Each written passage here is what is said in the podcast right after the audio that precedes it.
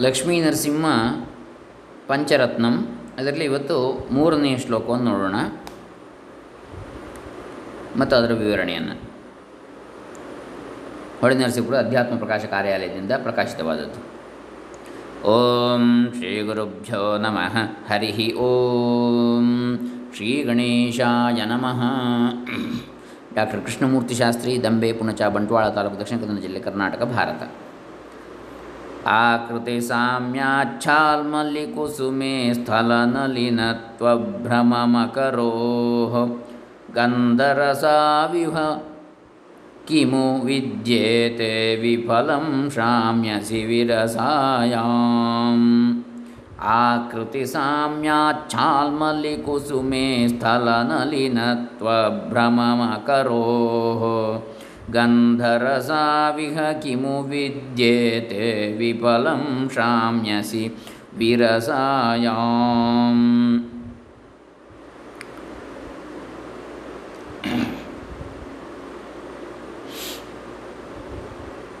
चेतो भृङ्गभ्रमसि वृथा भवमरुभूमौ विरसायाम्। ಭಜ ಭಜ ಲಕ್ಷ್ಮೀ ನರಸಿಂಹಾನಗಪದ ಸರಸಿಜಮಕರಂದಂ ಇದು ಅದರ ಧ್ರುವಪದ ಈಗ ಈ ಮೂರನೇ ಪದ್ಯದ ಅರ್ಥವನ್ನು ನೋಡೋಣ. ಒಂದೇ ಬಗೆಯ ಆಕಾರವಿರುವುದರಿಂದ ಆಕೃತಿ ಸಾಮ್ಯಾತ್. ಹೊಂಗೆಯ ಹೂವನ್ನೇ ನೆಲದ ಮೇಲೆ ಬೆಳೆಯುವ ನೈದಿಲೆ ಎಂದು ತಿಳಿದುಕೊಂಡು ಮೋಸ ಹೋಗಿರ್ತೀಯೇ?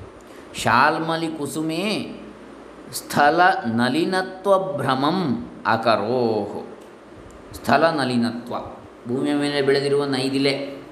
ನಳಿನ ಅಂದರೆ ನೈದಿಲೆ. ಸ್ಥಲ ಅಂದರೆ ಭೂಮಿ. ಅದರ ಮೇಲೆ ನಡೆ ಬೆಳೀತಕ್ಕಂಥ ನೈಲಿಗೆ ನೈದಿಲೆ ಅಂತ ತಿಳ್ಕೊಂಡು ಭ್ರಮಂ ಅಕರೋಹು. ಮೋಸ ಹೋಗಿರಿದ್ದೀಯಾ ನೀನು?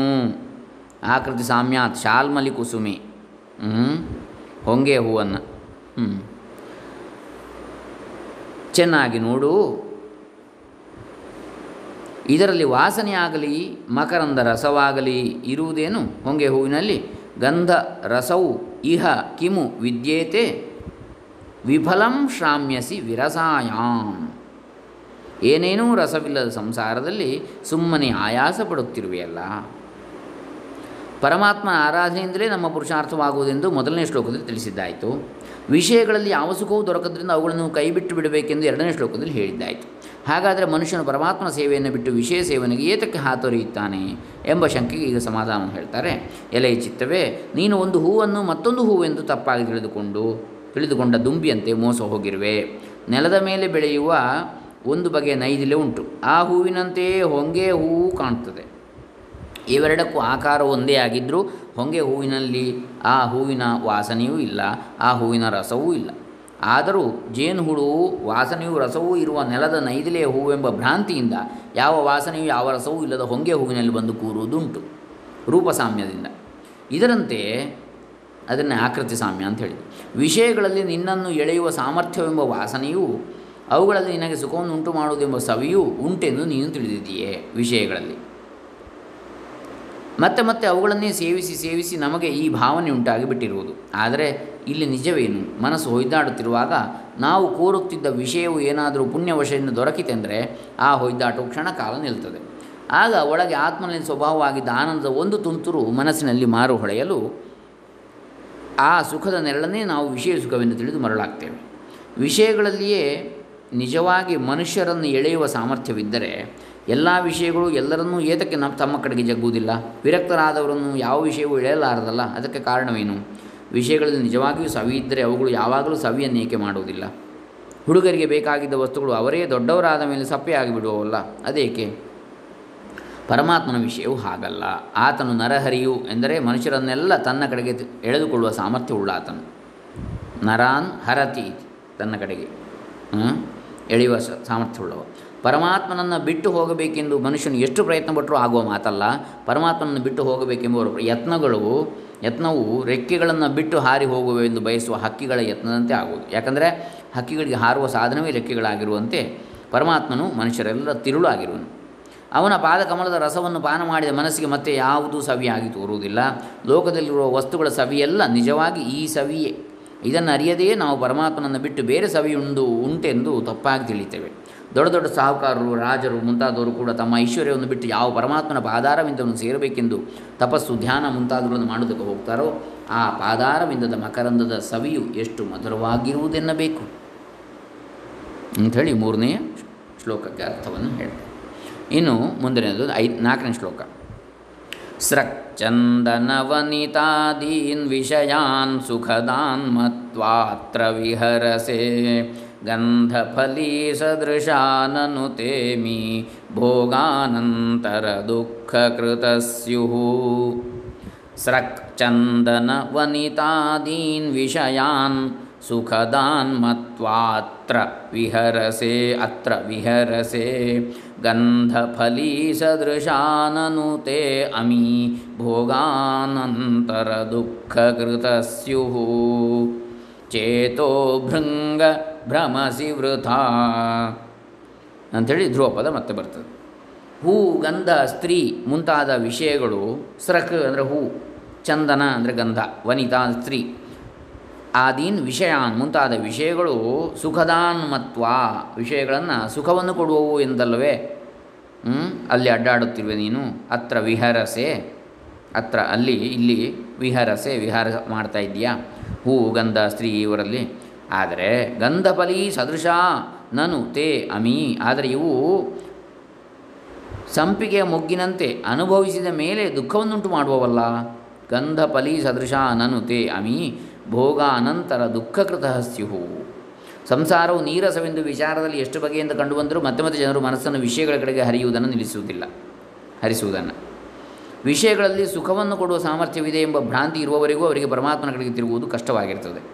ಪರಮಾತ್ಮನ ಕಡೆಗೆ ತಿರುಗಿದ ಹೊರತು ನಿಜವಾದ ಸುಖದ ಸವಿ ತೋರುವುದಿಲ್ಲ. ನಿಜವಾದ ಸುಖವನ್ನು ಅನುಭವಕ್ಕೆ ತಂದುಕೊಂಡ ಹೊರತು ಸಂಸಾರದಲ್ಲಿ ತುಚ್ಛ ಬುದ್ಧಿ ಉಂಟಾಗುವುದೇ ಇಲ್ಲ. ಆದ್ದರಿಂದ ಪರಮಾತ್ಮನ ಸೇವೆಯಿಂದ ಆಗುವ ಸುಖವನ್ನು ಕಾಣುವ ಮೊದಲೇ ವಿಷಯಗಳನ್ನು ಕಡೆಗಾಣುವುದಕ್ಕೆ ಒಂದು ಉಪಾಯ ಬೇಕಾಯಿತಷ್ಟೇ. ಆ ಉಪಾಯವನ್ನು ಈ ನಾಲ್ಕು ಐದನೇ ಶ್ಲೋಕಗಳಲ್ಲಿ ತಿಳಿಸಿರ್ತಾರೆ.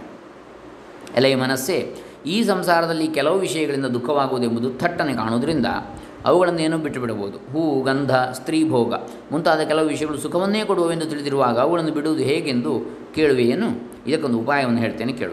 ವಿಷಯಗಳು ಮೊದಲು ಸುಖವನ್ನು ಕೊಡುವಂತೆ ಕಂಡರೂ ಕೊನೆಗೆ ದುಃಖವನ್ನೇ ಕೊಡ್ತವೆ ಅದು ಹೇಗೆಂದರೆ ಹೂ, ಗಂಧ ಮೊದಲಾದ ಸಾಮಗ್ರಿಗಳನ್ನು ಸಂಪಾದಿಸಿಕೊಳ್ಳುವುದಕ್ಕೆ ಮೊದಲು ದುಃಖಪಡಬೇಕು. ಆಮೇಲೆ ಅವುಗಳನ್ನು ಕಾಪಾಡಿಕೊಳ್ಳುವುದಕ್ಕೆ ದುಃಖಪಡಬೇಕು. ಆಮೇಲೆ ಅವು ಹೋದವಲ್ಲ ಎಂದು ದುಃಖಪಡಬೇಕು. ಅವುಗಳು ಶರೀರದ ಮೇಲೆ ಮಾಡುವ ಪರಿಣಾಮದಿಂದ ಎಂದರೆ ಅವುಗಳು ಕೊಳೆಯುವುದರಿಂದ ಅಥವಾ ಬೇರೆ ಮಾರ್ಪಾಡನ್ನು ಹೊಂದಿ ಶರೀರದಲ್ಲಿ ಬೆವರಿನ ಮೂಲಕ ಸೇರಿಕೊಳ್ಳುವುದರಿಂದ ಆಗುವ ಅಸಹ್ಯ ಪರಿಣಾಮದಿಂದ ದುಃಖ ಪಡಬೇಕು ಹೀಗೆ ಮೊದಲಿಂದ ಕೊನೆಯವರೆಗೂ ನೋಡಿದರೂ ಇವುಗಳೆಲ್ಲವೂ ದುಃಖಮಯವಾಗಿರುವು. ಭ್ರಾಂತಿಯಿಂದ ಮೊದಲು ಸುಖಮಯವಾಗಿ ತೋರಿದ್ದ ಅವುಗಳು ಉಪಭೋಗವು ಆದ ಮೇಲಂತೂ ದುಃಖವನ್ನು ತಪ್ಪದೇ ಕೊಡುವವು. ದುಂಬಿಯು ಹೂಗಳೆಲ್ಲ ತನಗೆ ಮಕರಂದವನ್ನು ಕೊಡುವವೆಂದು ಸುಮ್ಮನೆ ಹಾರಾಡಿ ಹಾರಾಡಿ ಆಯಸಪಡುವುದೇ ಅಲ್ಲದೆ ವಾಸನೆಯ ಜೋರು ತೀರ ಬಲವಾಗಿರುವ ಸಂಪಿಗೆಯವನಕ್ಕೂ ನುಗ್ಗುವುದುಂಟು ಆಗ ಅದರ ವಾಸನೆಯನ್ನು ತಡೆಯಲಾರದೆ ಅಲ್ಲಿಯೇ ಸತ್ತು ಹೋಗಿಬಿಡ್ತದಂತೆ ವಿಷಯಗಳು ನಿನ್ನ ಪಾಲಿಗೆ ಸಂಪಿಗೆಯ ಮೊಗ್ಗುಗಳಂತೆಯೇ ಅವು ಮೊದಮೊದಲು ಸುಖದ ವಾಸನೆಯನ್ನು ನಿನ್ನ ಮೂಗಿನ ತುದಿಗೆ ತೋರಿಸಿದರೂ ಕೊನೆಗೆ ನಿನ್ನ ನಾಶಕ್ಕೆ ಕಾರಣವಾಗುವುದೆಂಬುದನ್ನು ಮರೆಯಬೇಡ. ಈ ವಿಷಯಗಳನ್ನು ಧ್ಯಾನ ಮಾಡುತ್ತಿದ್ದರೆ ಈ ವಿಷಯಗಳನ್ನು ಧ್ಯಾನ ಮಾಡ್ತೀರಿ ಈ ವಿಷಯಗಳಂದರೆ ಈಗ ಹೇಳಿದ ವಿಷಯ ಅಂತಲ್ಲ, ವಿಷಯ ಅಂತ ಹೇಳಿದರೆ ಇಂದ್ರಿಯ ವಿಷಯಗಳು. ಕಣ್ಣಿಗೆ ಸುಂದರ ರೂಪ, ಕಿವಿಗೆ ಸುಂದರ ಧ್ವನಿ, ಮೂಗಿಗೆ ಸುಂದರ ಆಘ್ರಾಣ, ವಾಸನೆ, ಸುವಾಸನೆ ಗಂಧ, ಆಮೇಲೆ ಹಾಗೆ ಆಯಾ ಇಂದ್ರಿಯಗಳಿಗೆ ಚರ್ಮಕ್ಕೆ ಸುಂದರ ಸ್ಪರ್ಶ, ಶಬ್ದ ಸ್ಪರ್ಶ, ರೂಪ, ರಸ, ಗಂಧ? ಹೀಗೆ ಪಂಚ ಇಂದ್ರಿಯಗಳಿಗೆ ಐದು ವಿಷಯಗಳನ್ನು ಈ ವಿಷಯಗಳನ್ನು ಧ್ಯಾನ ಮಾಡುತ್ತಿದ್ದರೆ ಇವುಗಳಲ್ಲಿ ಆಸಕ್ತಿ ಉಂಟಾಗುತ್ತದೆ ಆಸಕ್ತಿಯಿಂದ ಇವುಗಳಲ್ಲಿ ಆಸೆ ಉಂಟಾಗುತ್ತದೆ ಆಸೆ ನೆರವೇರದಿದ್ದರೆ ಸಿಟ್ಟು ಉಂಟಾಗುತ್ತದೆ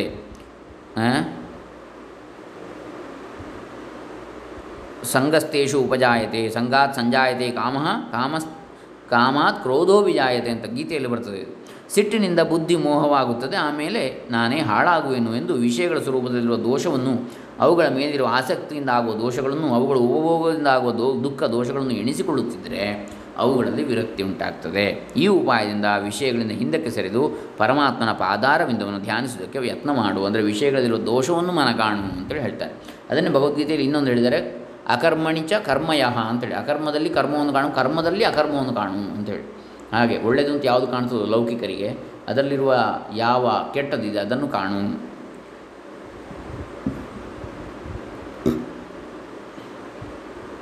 ತವ ಹಿತಮೇಕಂ ವಚನಂ ವಕ್ಷ್ಯೆ ಶೃಣು ಸುಖಕಾಮೋ ಯದಿ ಸತತಂ ದೃಷ್ಟಂ ಸಕಲಂ ಹಿ ಮೃಷ ಜಾಗೃತಿ ಚ ಸ್ಮರ ತದ್ವದಿತಿ ತವ ಹಿತಂ ಏಕಂ ವಚನಂ ವಕ್ಷ್ಯೆ ಶೃಣು ಸುಖಕಾಮಃ ಯದಿ ಸತತಂ ಸ್ವಪ್ನೆ ದೃಷ್ಟಂ ಸಕಲಂ ಹಿ ಮೃಷ ಜಾಗೃತಿ ಚ ಸ್ಮರ ತದ್ವತ್ ಇತಿ ನಿನಗೆ ಯಾವಾಗಲೂ ಸುಖವನ್ನೇ ಹೊಂದಬೇಕೆಂಬ ಆಸೆ ಉಂಟೇನು? ಸುಖಕಾಮ ಯದಿ ಸತತಂ. ಹಾಗಾದರೆ ನಿನಗೊಂದು ಹಿತೋಪದೇಶವನ್ನು ಮಾಡ್ತೇನೆ ಕೇಳು. ತವ ಹಿತಂ ಏಕಂ ವಚನಂ ವಕ್ಷ್ಯೆ ಶೃಣು. ಮನಸ್, ಕನಸಿನಲ್ಲಿ ಕಂಡದ್ದೆಲ್ಲವೂ ಸುಳ್ಳಷ್ಟೇ. ಸ್ವಪ್ನೆ ದೃಷ್ಟಂ ಸಕಲಂ ಹಿ ಮೃಷಾ. ಎಚ್ಚರದಲ್ಲಿಯೂ ಹಾಗೆಯೇ ಸರಿ ಎಂದು ನೆನಪಿಗೆ ತಂದುಕೊಳ್ಳುತ್ತಿರು. ಜಾಗೃತಿ ಚ ಸ್ಮರ ತದ್ವತ್ ಇತಿ. ಕನಸಿನಲ್ಲಿ ಕಂಡದ್ದು ಹೇಗೆ ಸುಳ್ಳೋ, ಅದೇ ರೀತಿ ಎಚ್ಚರದಲ್ಲಿ ಕಾಣುವಂಥದ್ದು, ಅದೇ ರೀತಿ ಸುಳ್ಳು ಅಂತೇಳಿ ತಿಳಿ ಸರಿ, ನೆನಪಿಗೆ ತಂದುಕೊಳ್ತಾ ಇರು. ವಿಷಯಗಳಿಂದ ಆಗುವ ಸುಖವು ಕಷ್ಟದಿಂದ ದೊರಕತಕ್ಕದ್ದೆಂದು, ಅದು ಕ್ಷಣ ಮಾತ್ರವಿರುವುದೆಂದು, ಉಪಭೋಗ ಆದ ಮೇಲೆ ದುಃಖದಲ್ಲಿ ಕೊನೆಗಾಣತಕ್ಕದ್ದೆಂದು ಗೊತ್ತಿದ್ದರೂ, ವಿಷಯಗಳು ನಮ್ಮ ಎದುರಿಗೆ ಬಂದಾಗ ಅವುಗಳದೇ ನಮ್ಮ ಮನಸ್ಸು ಎರಗುವುದೇ ಹೊರತು ಹಿಂದಕ್ಕೆ ಸರಿಯುವಷ್ಟು ವಿವೇಕವು ನಮಗೆ ಆಗ್ಗೆ ಹೊಳೆಯುವುದಿಲ್ಲ. ವಿಷಯ ಸುಖವು ಅನಿತ್ಯವಾದರೂ, ಸಿಕ್ಕುವಷ್ಟು ಕಾಲವಾದರೂ ಅದು ಇರುವು ಎಂದು, ಆ ಸುಖಕ್ಕೆ ವಿಷಯಗಳೇ ಕಾರಣವೆಂದು ಜನರಿಗೆ ಮತ್ತೆ ಮತ್ತೆ ಭ್ರಾಂತಿಯ ಉಂಟಾಗ್ತದೆ. ಇದನ್ನು ತೊಲಗಿಸುವುದಕ್ಕಾಗಿ ಇಲ್ಲಿ ಮತ್ತೊಂದು ವಿಚಾರವನ್ನು ಸಾಧಕನ ಲಕ್ಷ್ಯಕ್ಕೆ ತರ್ತಾರೆ. ಎಲ್ಲ ಈ ಮನಸ್ಸೇ, ನಿನಗೆ ಸುಖವನ್ನು ಪಡೆಯಬೇಕೆಂಬ ಬಯಕೆ ಇದೆ. ಈ ಸುಖವು ಯಾವಾಗಲೂ ಇರಬೇಕು, ದುಃಖವು ಎಂದಿಗೂ ಬೇಡ ಎಂಬ ಆಸೆಯೂ ಇದೆ ಅಲ್ಲವೇ? ಹಾಗಾದರೆ ಸುಖಕ್ಕೆ ನಿಜವಾದ ಸಾಧನವು ಯಾವುದು? ದುಃಖಕ್ಕೆ ಕಾರಣವು ಯಾವುದು ಎಂಬುದನ್ನು ನೀನು ವಿಂಗಡಿಸಿ ತಿಳಿದುಕೊಳ್ಳಬೇಕಾದ ಅವಶ್ಯವಾಯಿತು. ಸುಖಕ್ಕೆ ಇವೇ ಸಾಮಗ್ರಿಗಳು ಎಂದು ನಾವು ಎಚ್ಚರದಲ್ಲಿ ಕೂಡಿ ಹಾಕುವಂತೆಯೇ, ಕನಸಿನಲ್ಲಿಯೂ ಕೆಲವು ಸಾಮಗ್ರಿಗಳನ್ನು ಕೂಡಿ ಹಾಕುವುದಕ್ಕೆ ಹೋಗ್ತೇವೆ. ಅಲ್ಲಿಯೂ ನಮಗೆ ಕೆಲವು ವಸ್ತುಗಳನ್ನು ಸುಖವಾಗುವುದೆಂದು ಮತ್ತು ಕೆಲವು ವಸ್ತುಗಳನ್ನು ದುಃಖವಾಗುವುದೆಂದು ವಿಂಗಡಿಸಿಕೊಂಡು ದುಃಖ ಕಾರಣವಾದ ವಸ್ತುಗಳನ್ನು ತೊಲಗಿಸಿಕೊಳ್ಳುವುದಕ್ಕೂ ಸುಖ ಕಾರಣವಾದ ವಸ್ತುಗಳನ್ನು ಪಡೆಯುವುದಕ್ಕೂ ಯತ್ನಿಸ್ತೇವೆ. ಅಲ್ಲಿಯೂ ಸುಖವನ್ನು ದುಃಖವನ್ನು ಪಡೆಯುವುದಕ್ಕೆ ಆಶ್ರಯವಾಗಿ ಇಲ್ಲಿಯಂತೆಯೇ ಒಂದು ಶರೀರವು ತೋರಿಕೊಳ್ಳುತ್ತದೆ. ಆ ಶರೀರದಲ್ಲಿಯೂ ಈ ಶರೀರದಲ್ಲಿರುವಷ್ಟೇ ನಮಗೆ ಅಭಿಮಾನ ಇರುತ್ತದೆ. ಹೊರಗಿರುವ ವಿಷಯಗಳ ಶಬ್ದಸ್ಪರ್ಶ ರೂಪರಸಗಂಧಗಳ ಯೋಗ್ಯತೆಯನ್ನು ನಮಗೆ ತಿಳಿಸುವುದಕ್ಕೆ ಸಾಧನವಾಗಿ ಈ ಎಚ್ಚರದಲ್ಲಿ ಇರುವಂತೆಯೇ ಕನಸಿನಲ್ಲಿಯೂ ಕಣ್ಣು ಕಿವಿ ಮುಂತಾದ ಇಂದ್ರಿಯ ಸ್ಥಾನಗಳಿರ್ತವೆ. ಆ ವಸ್ತುಗಳಿಗಾಗಿ ಪ್ರಯತ್ನ ಪಡುವುದಕ್ಕೆ ಕೈಕಾಲು ಮುಂತಾದ ಕರ್ಮೇಂದ್ರಿಯಗಳ ಆಶ್ರಯಗಳಾದ ಅವಯವಗಳು ಅಲ್ಲಿ ಇರ್ತವೆ ಇದರ ಇದಲ್ಲದೆ ಅಲ್ಲಿಯೂ ಇಲ್ಲಿಯಂತೆ ಬಹುಕಾಲದಿಂದ ಎಚ್ಚರದಲ್ಲಿರುವಂತೆ, ಕನಸಿನಲ್ಲಿಯೂ ಬಹುಕಾಲದಿಂದ ನಾವು ಸುಖ ದುಃಖವನ್ನು ಅನುಭವಿಸುತ್ತಾ ಬಂದಿರುವಂತೆಯೂ, ಮುಂದೆ ಸುಖ ದುಃಖವನ್ನು ಅನುಭವಿಸುವುದಕ್ಕೆ ಸಿದ್ಧರಾಗಿರುವಂತೆಯೂ ನಮ್ಮ ಮುಂದೆ ತೋರಿಕೊಳ್ಳುತ್ತಿರುವ ವಿಷಯ ಸಾಮಗ್ರಿ ಇರುವ ಪ್ರಪಂಚದಲ್ಲಿ ನಮ್ಮಂತೆಯೇ ಬೇರೆ ಜೀವರುಗಳು ಇರುವಂತೆಯೂ, ಅವರಲ್ಲಿ ಕೆಲವರು ನಮ್ಮವರು, ಕೆಲವರು ನಮಗೆ ಆಗದವರು, ಮತ್ತು ಕೆಲವರು ಉದಾಸೀನರು ಎಂದು ಅಂದರೆ ಆ ಎರಡರ ಮಧ್ಯದಲ್ಲಿರುವವರು.